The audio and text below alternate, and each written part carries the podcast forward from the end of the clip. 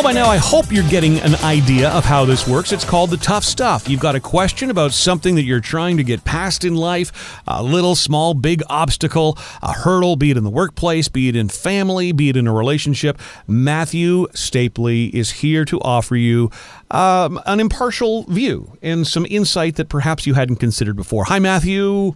Good day, sir. How are you? Things are good. Father's Day weekend this weekend. In fact, uh, the person who's written us uh, is writing about Father's Day. So let's direct people to the website, milkmanshow.com. You'll find a link for cast. You'll find all of our cast members there. And if you've got a question for Matthew, of course, select his link, select his email address. So, Matthew, here we go.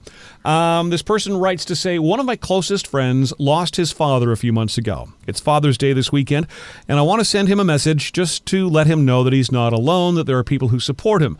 I don't know if it's a good idea to send such a message or not. Would you like to receive such a message on Father's Day, or would this remind you more of him? I don't want this to have the opposite effect.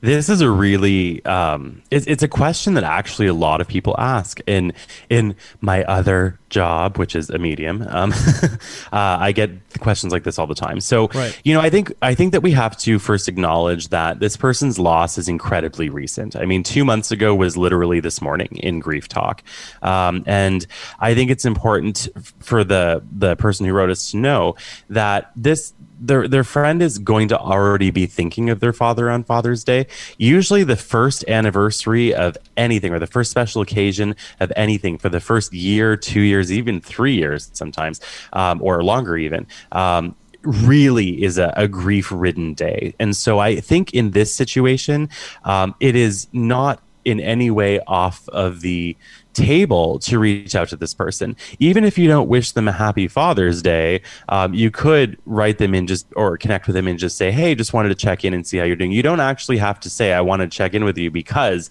it's this special occasion and I believe that you're, you know, like super deep in grief right now. You can just call them to check in and see how they're doing. Um, with grief, sometimes we have to follow our our grieving persons or our grieving loved ones lead.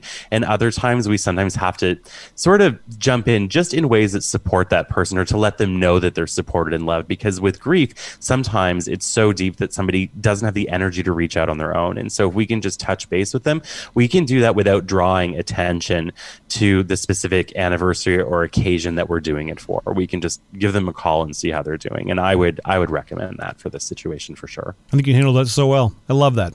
Matthew Stapley, always with great advice. We appreciate you uh, taking the time. And, and listen, it was you who expressed that you wanted to do this. I'm really just facilitating it, and I think it's wonderful. And I love the reaction that you're getting. I love that people are responding.